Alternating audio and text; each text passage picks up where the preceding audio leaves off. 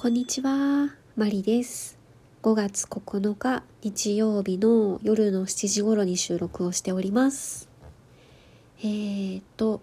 今日2回目か。朝も喋ったので、今日2回目の収録です。えーと、今日母の日でしたよね。ツイッターとか見てると、その、母としてもらった方の投稿と、そのあげる側の投稿がですね入り混じってましてああやっぱりこういう日っていいなと思いながら見てました。私の場合はですねゴールデンウィーク中にお花屋さんに行って母の日のアレンジメントの手配をしたっていう投稿投稿じゃないや あのトークを喋ってたんですけれどもそれがですね昨日実家に到着しましてうちの母からですねこんなのが届いたよって言って写真が送られてきました。自分で買ったものを送るのであればその何が届くのか自分も知ってるのでまだそんなに心配はないんですけどね。その母の日とかみたいに花束を送る場合とかそのお店の人が手を加えたものを手配するような時ってすごい、まあ、心配してるわけじゃないんですけどね。その届くまで自分としてもどんなものが届くのかわからないっていうこのなんだろうワクワクみたいなものもあれば本当に大丈夫かなみたいな。いやそのお店の人のセンスを信じてないっていうそっちではなくてそのこうしてほしいっていうその自分のオーダーがうまく伝わってるかなっていうそっちのニュアンスとですね。なんかいつも不安なんですけどその実家にお花が届いてうちの母から写真が送られてくるのを見て毎年あなんかちょっとオレンジが多すぎたかなとかピンクが強すぎたかなとか、うん、毎年何かしら後悔するんですけど翌年に生かされていない。そうなんですよね。まああの母の好きな色で固められたら一番いいんですけどね。うちの母の好きな色はですね水色なんですよ。水色というか青。青系なんですよね。で青系のお花って難しいんですよね。でまあいつも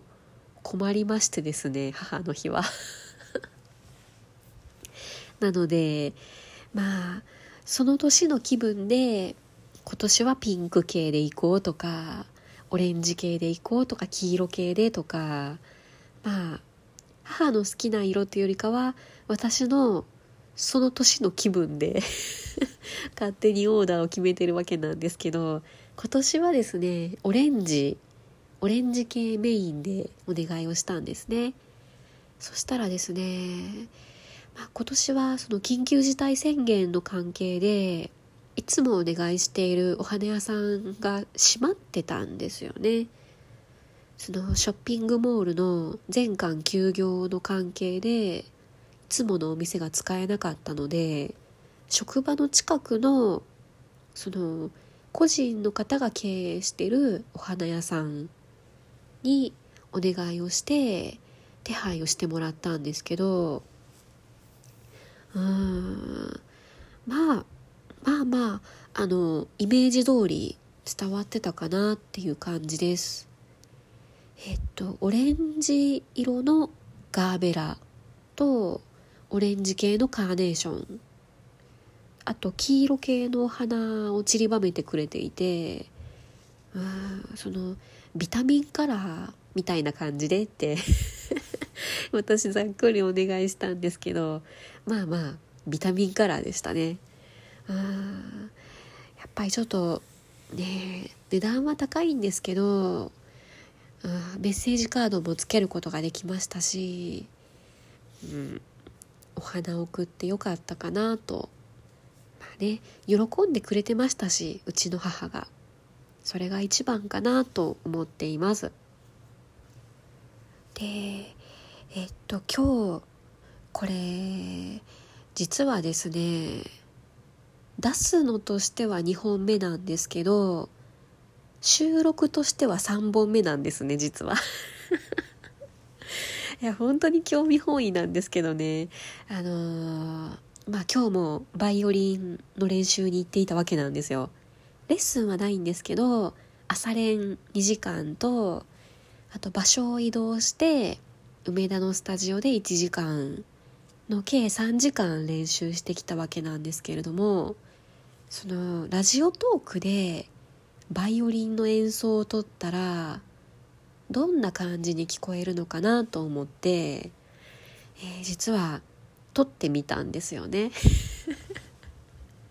えっともしかしたら公開するかもしれないなと思って下手くそなところはカットしましてですね割とその人に聞かせれるというかあのまだうーんマシかなと思える曲をですね2つぐらい弾いてでそれをラジオトークで撮ってみたんですね。でその1曲目がえー、っと今レッスンでやっているザイツのコンチェルト2番の第2楽章ですね。これ第3楽章を知ってる方は多いと思うんですけどその私が今やっている教本は第1楽章から第3楽章まで全部出てくるんですけどその第1楽章と第3楽章はですね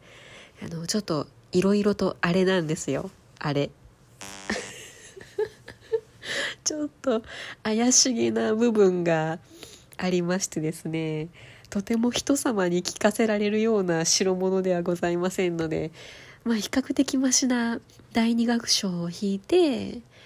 えー、録音してみたのとあとはですね2曲目えっと文子先生の YouTube で上がっていた「楽しき農夫」のジャズバージョンでいいのかな。あの文子先生がそのバイオリンのパート123に分かれて、えー、動画を上げていらっしゃったあれですあれ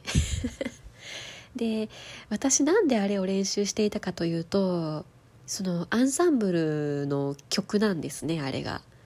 でその私はバイオリンの2のパートを選びましたのでその自分が弾くことになるパートをですね今絶賛練習中なんですね。であの文子先生が動画で上げていらっしゃるあのスピードはですねメトロノームでいくと150なんですよね。で150もなんとかついていけるようにはなったんですけどメタメタになる まあその威厳の時にシャラランってなっちゃったりとかですねあとちょっと音程が狂いやすいので150のものを聞かせるわけにいかないのでまあ比較的マシなメトロノーム126のものをですね2曲目で撮って、え、実はちょっと収録もしてみてたんですけどね。ただあのー、その後も含めて12分喋ってみた後から気づきましてですねこれ著作権とか大丈夫なんかなと思ってそのザイツとかはクラシックになるのかな。で楽しき農夫の方も楽しき農夫自体はシューマンですかね確か。原曲は確かシューマンの作曲のはずなんですけどそのあの楽譜を書いてるの自体が文子先生なのでそれを勝手に上げていいのかどうかの判断がつかなかったので、えー、決してその自分の演奏を公開するのが怖く怖くなったとか そっちの意味ではないんですけれども、うん、あげて問題ないのかどうかがわからなかったのでちょっと差し控えさせていただこうかなと思って、えー、3本目を諦めて撮ることにしました。まあそんなわけで今日もバイオリン漬けの日曜日だったんですね。いや幸せですね。もう本当にその他何もすることがないっていうね。まあ美容院行けたら行こうかなとかいろいろ考えてることはあるんですけど、まあ、緊急事態宣言が出てるわざわざ今このタイミングでそんなに急ぎでもないのに行くことはないよなと思いましてですね。で美容院もちょっと諦めましてですね。であとは皆さんもツイッターとかで書いてましたけど私もいろんなスケジュールがキャンセルになっていってましてそのアンサンブルの練習もそうですし6月の発表会もですね延期になったんですね。まあ延期っていうことなので中止じゃないだけまだマシかなと思うんですけどそれでもまあいつになるかわからないっていうのでちょっとこう目標を失ってしまった感じでうん。いいんですよその中止になってスケジュールが空いた分レッスンを入れるなり 練習を入れるなりして、えー、バイオリンを弾くっていうことには変わらないのでうんいつになるかわからない演奏会を夢見て地道に頑張ろうと思います。